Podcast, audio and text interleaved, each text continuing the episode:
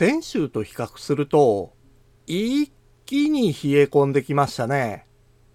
冬物のコートや暖房器具を慌てて出した人も多いのではないでしょうか。空気も乾燥していますので、火の元、そして風邪やインフルエンザなどに注意しなければなりません。そんな中でも何よりも怖いのが食中毒です。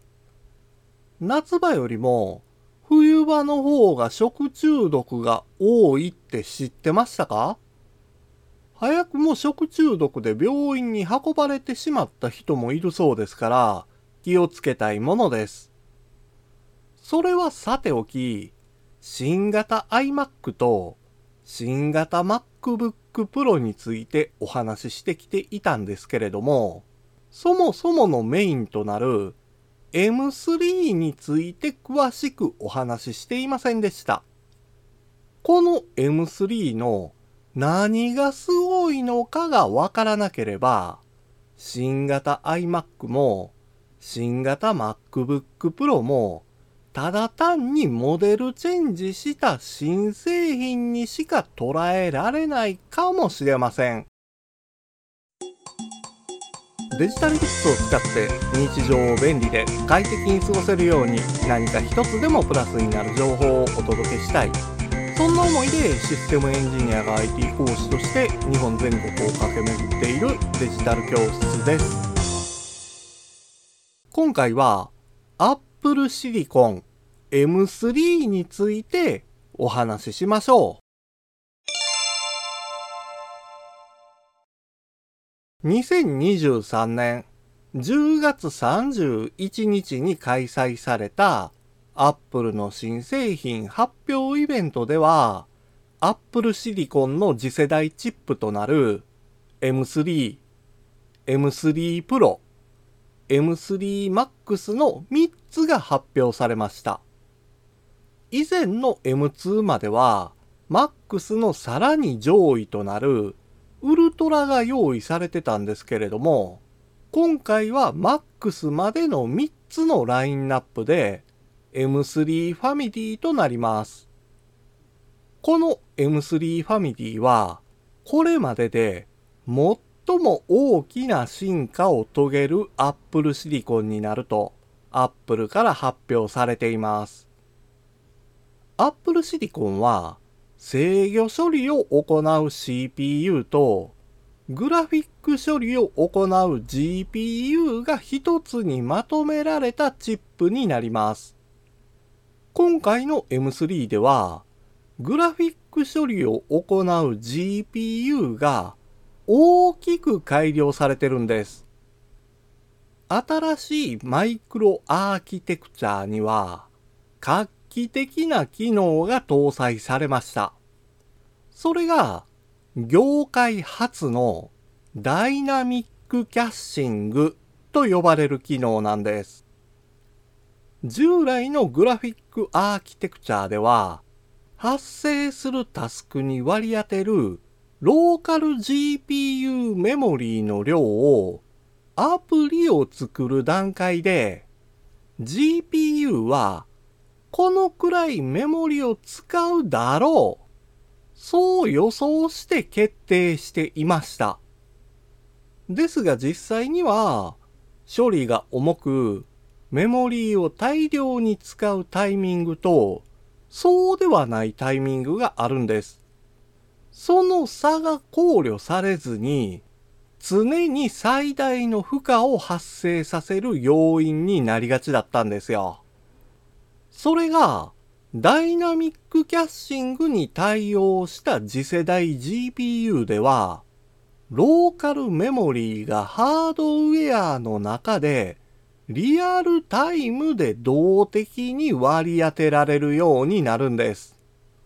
つまり、作業が必要とする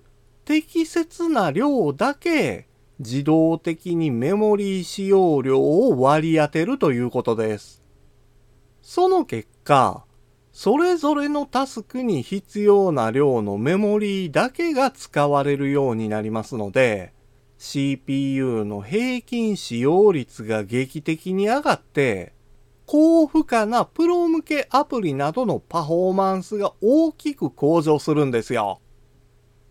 特に生成 AI では GPU 性能に左右されますので M3 の GPU 改良は今後大きな影響を及ぼす可能性があるでしょうね。もちろん GPU だけではなく CPU だって性能が向上しています。M3 は高性能コアと高効率コアの2つで構成されています。高性能コアは M1 ファミリーと比べて最大30%、